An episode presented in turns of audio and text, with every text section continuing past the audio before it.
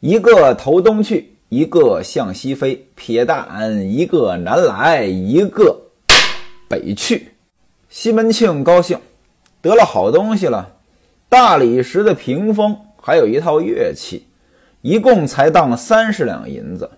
英伯爵呢说划算，西门庆就琢磨，这以后他还得赎回去啊。英伯爵说：“你别怕，不会赎的。你这是下坡车的营生。什么叫下坡车的营生呀？就形容这个车呀，它下坡，那肯定很顺溜呀，对吧？不费劲儿啊。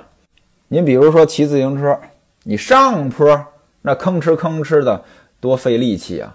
下坡出溜就下来了。过去的车呢？”要么就是人力车，要么就是这个牲口拉车，下坡肯定省劲啊。就即便今天开车，它也是下坡省油啊。您要是开那盘山公路，那下坡很多的地方得踩着刹车走，上坡就不行了，一直得加着油啊。英伯爵那意思，你这笔买卖划算啊，肯定很顺。等到三年到期。啊，到时候啊，本和利也都差不多了。一句话让西门庆呢做了决定了啊，对手下人吩咐啊，让你姐夫，姐夫就是陈静济啊，让你姐夫呢在前边铺子里边兑三十两银子给他，这笔买卖呢就算做了。又吩咐人把这个屏风呢给擦干净了，就安放在大厅的正面，左看右看呀，是真爱呀。一高兴就问：“哎，那个吹打乐工吃完饭没有？”秦童说：“正在下边吃呢。”西门庆说：“让他们吃完饭呢，在这儿呢吹打一回给我听。”西门庆这是来了兴致了，于是呢，在厅内就把大鼓呢抬出来，穿廊下边呢安放着这个铜锣铜鼓，就吹打起来。那声音啊，是声震云霄，韵惊鱼鸟，声音很大啊，也很好听。这边正热闹着呢，齐同把谢希大给请来了。进来，大伙儿行礼。西门庆呢就问说：“谢子纯，你过来估一估这座屏风值多少钱？”谢希大是上看下看，左看右看，看了有七八十眼。这嘴里呢，一个劲儿的夸呀！哎呀，哥哥呀，你这屏风呀，就算是你能讲价，这也得一百两银子，少了人家肯定不卖。英伯爵说：“你看外边还有两架铜锣铜鼓呢，啊，加在一起才用了三十两银子。”谢希大拍着手：“哎呀，我的妈呀，这太划算了啊！”哎，别说还有这么个屏风了，就三十两银子，就光是这两架铜锣铜鼓，那也下不来呀！啊，你看这架子，这做工，这油漆，上边这个彩绘，这都是按照官家的样范打造的呀！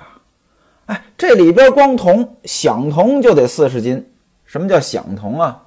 这做乐器的那个铜叫响铜，其实就是一种合金。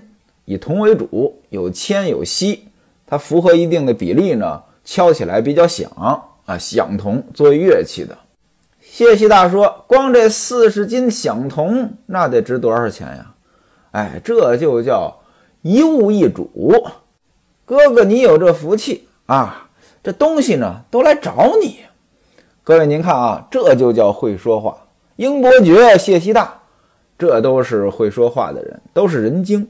所谓见人矬瘦，见物加价，什么意思呢？你看人家的东西啊，你得夸这东西贵。哎呦，你看你戴这手表，哎呀，一看这就是高档货，怎么着也得万儿八的吧？哎呀，不是不是，哪有那么贵呀？我这个病西西上买的，三十五一块。哎呦，是吗？这也太划算了！赶紧链接发我，我也买一块。你还买什么呀？我买了两块，送你一块吧。你这么说话呢，人家爱听。你不能说给人家往便宜了说。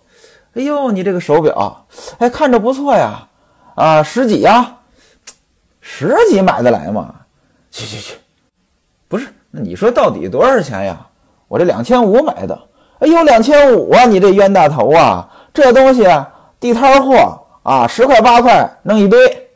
各位琢磨琢磨，您要这么说话，人家爱听吗？这见物加价，见人矬瘦呢。哎呦，哎，老先生，您今年高寿了？还小呢，七十三了。是吗？哎呦，您要不说，嚯，说您五十三都有人信啊！嘿，小伙子，你也太会说话了。走，家抽烟去。这么说话，人家听着痛快。您不能反着来。哎呦，老先生，您今年高寿啊？还小呢，七十三了。七十三还小，七十三八十四，阎王不叫自己去。老头一听，胡子都撅起来了。你给我滚！哎，您看啊。说话见人矬瘦，见物加价。这个英伯爵谢希大，那显然呢很会说话。西门庆一听呢，那得多痛快呀，对吧？把二人请进书房内，刚坐下，不大一会儿呢，李治和黄四呢到了。西门庆说：“嗨，你看你们俩干嘛准备这么多礼物呀？这叫我不好意思。”李治和黄四说：“嗨，我们呢也没什么东西孝敬您。”随便呢，准备了一点小物件、小东西。哎，您呢，随便赏人罢了。您呢，这不是派人叫我们去了吗？我们不敢不来。哎，这就来讨扰您了。于是呢，搬过座来呢，也就坐了。不大一会儿呢，呃，话筒呢把茶端上来，大伙儿喝茶。戴安走过来问呢，在哪里放桌子？西门庆说：“就在这儿放吧。”戴安和华统两个人抬了一张八仙桌，骑着火盆安放。什么叫骑着火盆啊？就是八仙桌子底下有火盆。冬天呀，北方冷，生个火盆呢正常。但是呢，也不是什么样的人家呢都生得起。您拿我来说吧，我们家比西门庆他们家还靠北呢。啊，但是呢，我记得我小时候。啊，我们家冬天通常都是不生炉子的，哎，因为我怕冷，所以我要是说冷，我爸我妈呢就给我生炉子；我要不说冷呢，家里边基本上就不生炉子。那位说不生炉子不冷吗？当然也冷，那怎么办呢？那穿的多呗，大棉裤、大棉袄、大棉鞋都穿着。小时候呢不懂事儿。啊，不愿意穿这么多衣服，因为你穿多了它不舒服，所以呢手脚老是冰凉的。那时候呢，爹妈说也不听，而且呢不信啊，不信是因为穿衣服少冷啊，就觉得呢，呃，就天气冷啊，穿多少衣服都没用。现在长大了呀，哈 哈我到冬天回我们老家，老棉裤直接穿上，无论在屋里还是在外头，那确实暖和。那你要是遇见孩子，那孩子呢手脚冰凉，那确实穿的少，那就说，哎，你穿的少，所以冷。但是呢，孩子又不信，这就是轮回啊。一件小事儿，但是也能体现出来，这个不养儿不知父母难呀。这个白天是这样，晚上有火炕，火炕呢烧得热热的，呃，盖上这个被子，那被子呢盖一个还不够，被子上面摞被子。重重的压在身上，这觉得暖和啊。北方的大棉被那也是挺厚挺重的。那现在到了南方，南方一般不盖棉被，为什么呢？南方这空气湿度大，棉花它吸水啊，所以呢不盖棉被，那盖什么呢？呃，什么蚕丝被啊、羽绒被啊，像这样的东西。那这东西呢，它轻，盖着舒服。但是您拿我从小呢，就盖这种厚的东西啊，这种重的东西习惯了，所以现在冬天呢，你让我盖这种轻的东西，我就是天然的就觉得身上轻呀，它不暖和。这大概呢就形成了条件反射了吧？那像西门庆他们家那有钱呀，就可以安放这个火盆了。那几个人呢怎么做？西门庆呢当然是做主位。英伯爵谢希大在上垂手，李治和黄四呢，呃，就在两边儿，呃，就这么坐了。八仙桌子能坐八个人，但这是五个人，所以呢很空。上酒，什么酒呢？原文写拿上春情暗酒，春情暗酒，《金瓶梅》这部书呢说了这么久了，酒呢也反复出现，基本上呢每天都得说酒，但是“春情暗酒”这个词儿呢还是头一次出现，什么意思呢？先说这春情，春天的春情呢，上边一个尊敬的敬，下边一个木头的木，这东西是什么东西？情其实就是盘子，这春情呢，其实就是凉菜儿。那为什么叫春情呢？这里边呢有讲究。您比如说啊，今天咱们也吃这个春饼，这凳子呢有春凳，桌子呢也有叫春台的，酒呢也有叫春酒的。那这个春在这儿到底是什么意思？明朝有个人叫徐贤，他写过这个《西园杂记》，这里边呢写了这么一段话：“四时之景，为春为可乐。春时风日和畅，花柳争妍，百鸟交鸣，人心悦意。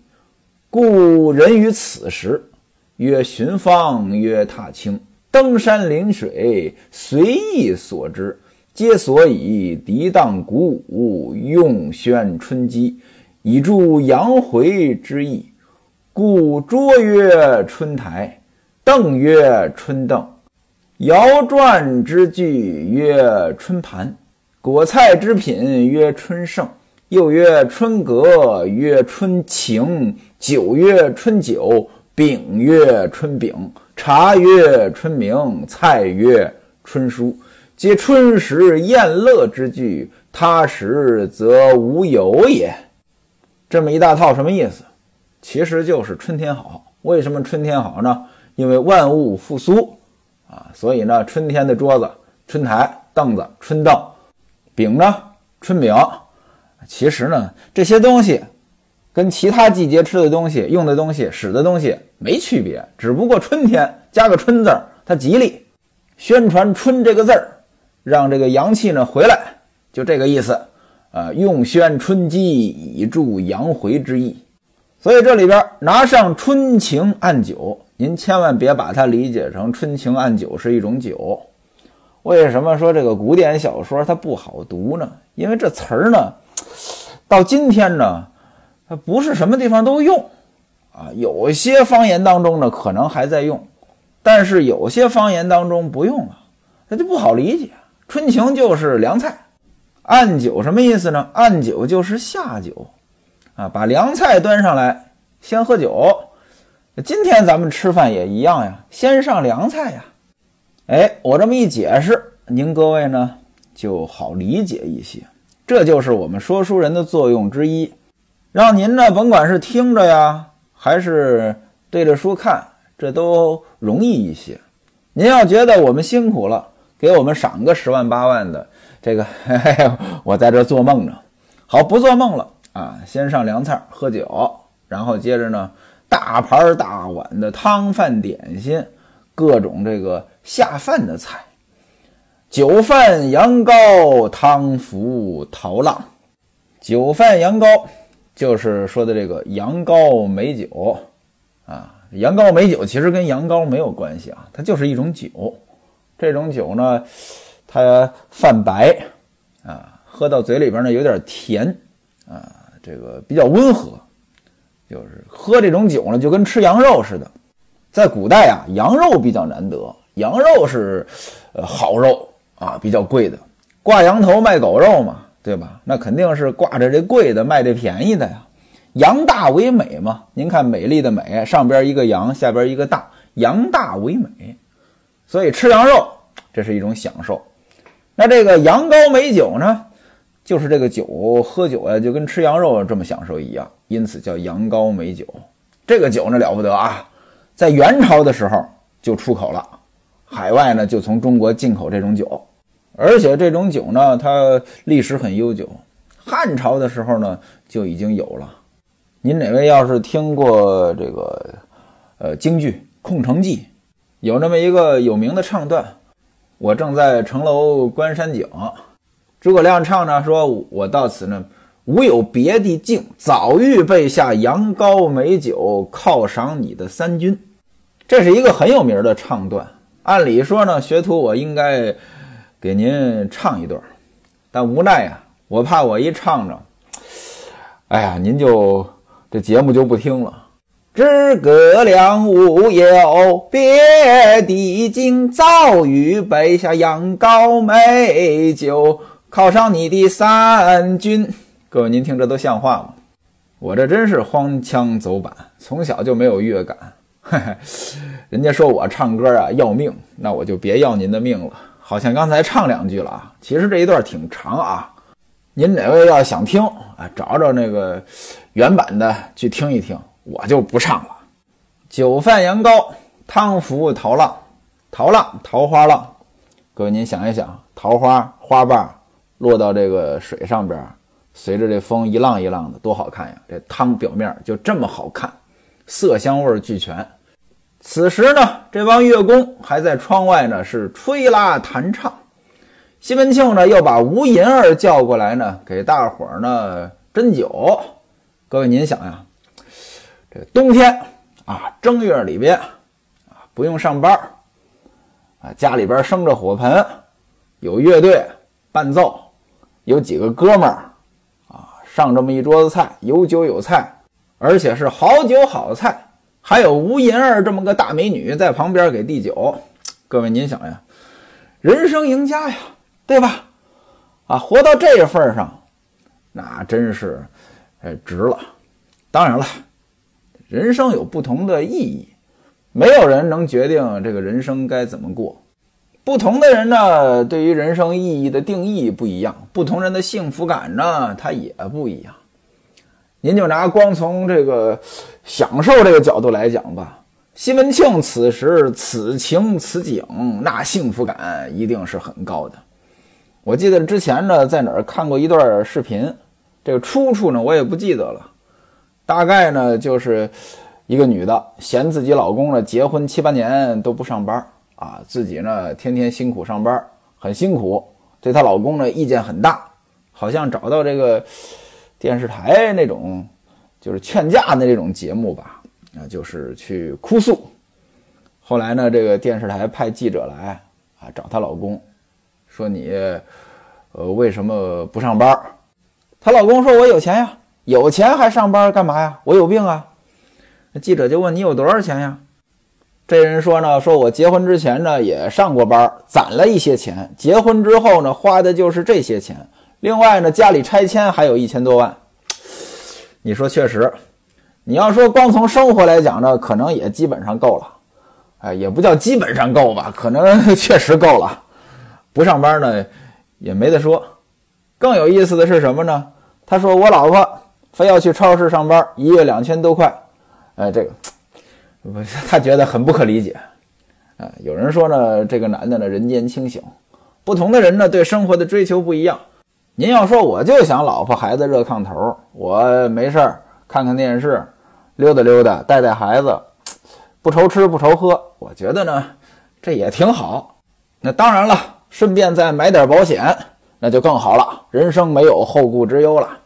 哎，那位说了，你怎么又提保险了？嗨，我是卖保险的呀，我得把保险卖出去，我我的生活才能幸福一点啊！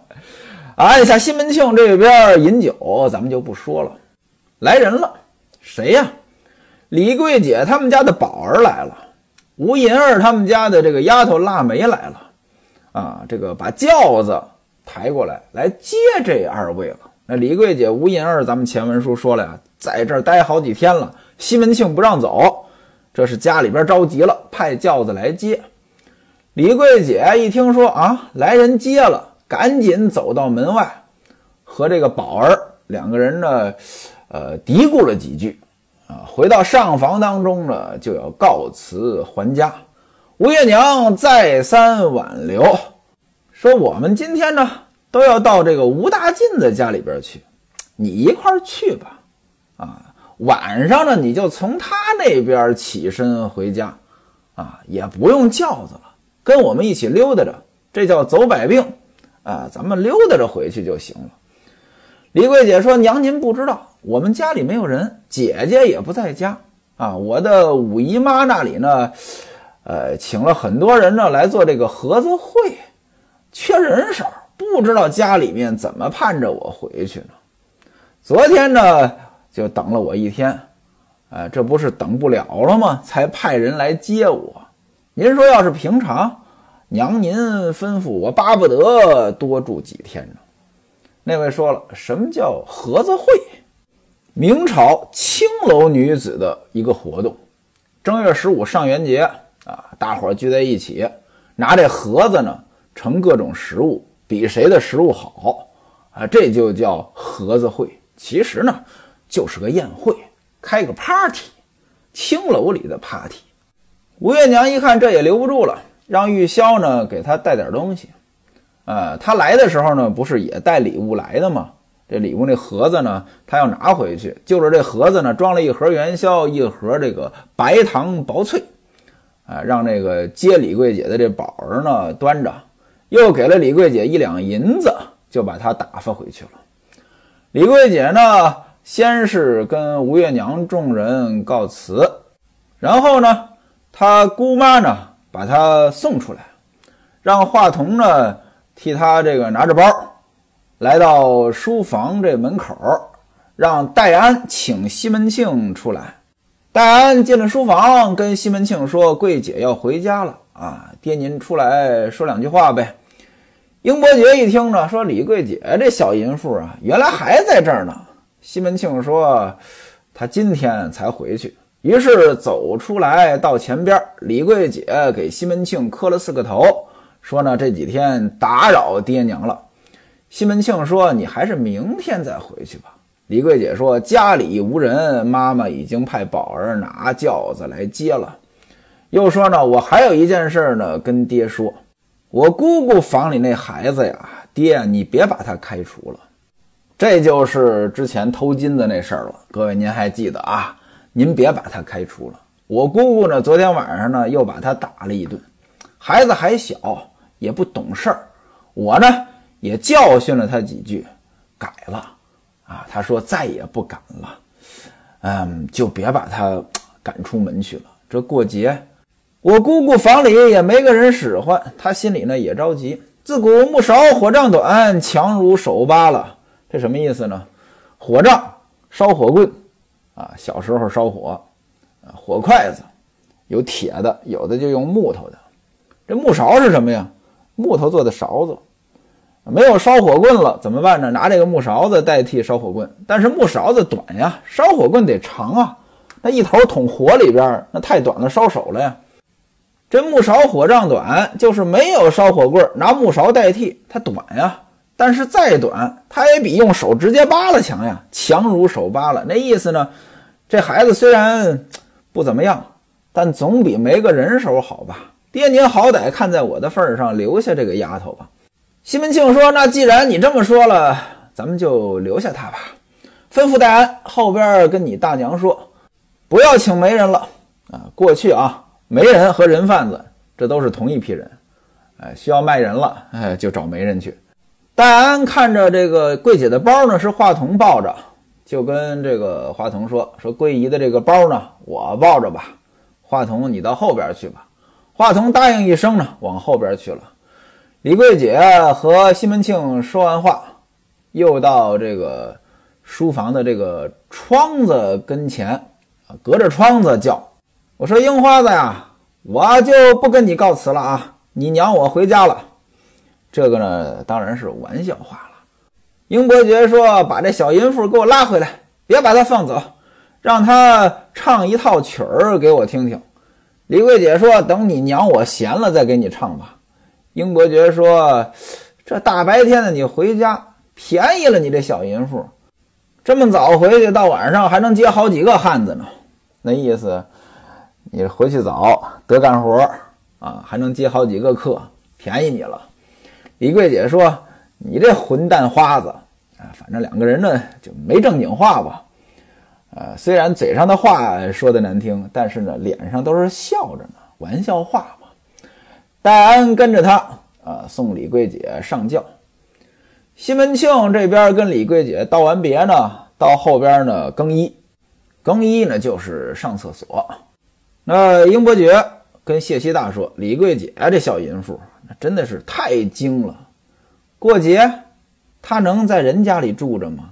宝子来叫他，肯定家里边有人等他呀，他得回去做生意呀。”谢希大说：“嘿，这回你可猜对了。”悄悄的就在英伯爵的耳边耳语了几句，如此这般，这般如此。刚说了几句，英伯爵呢就说：“小点声啊，哥还不知道呢。”不大一会儿，西门庆的脚步声响，两个人呢就不言语了。此时，英伯爵把吴银儿搂在怀里，两个人呢就是这个调笑饮酒。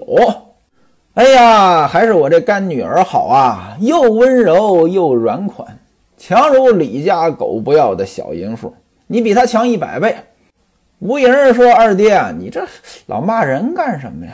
啊，一个人有一个人的好处，一个人有一个人的不足啊，干嘛拿我跟他比呀？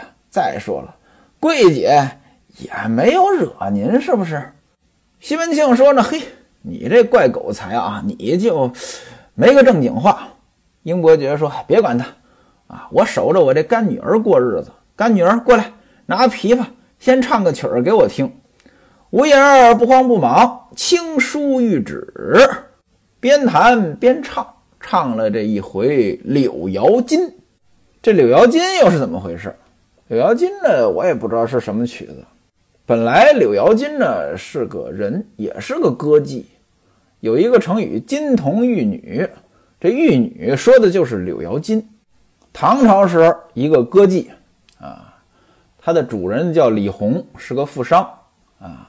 这个家里边呢老来客人，呃，其中呢有一个人叫韩红，从外地来，来到这个首都，当时是长安，来这个找范哲，有点类似于今天的北漂，一时呢找不着工作。那时候找工作基本就是当官，偶然间结识了这个李红，两个人的交情不错，就住在李红家里边。结果呢，就跟这个柳瑶金两个人结合在一起了。啊，这就是金童玉女，就是这两个人。其实呢，这事儿呢干的不地道。各位您想一想啊，嗯，您呃去朋友家住住一段时间。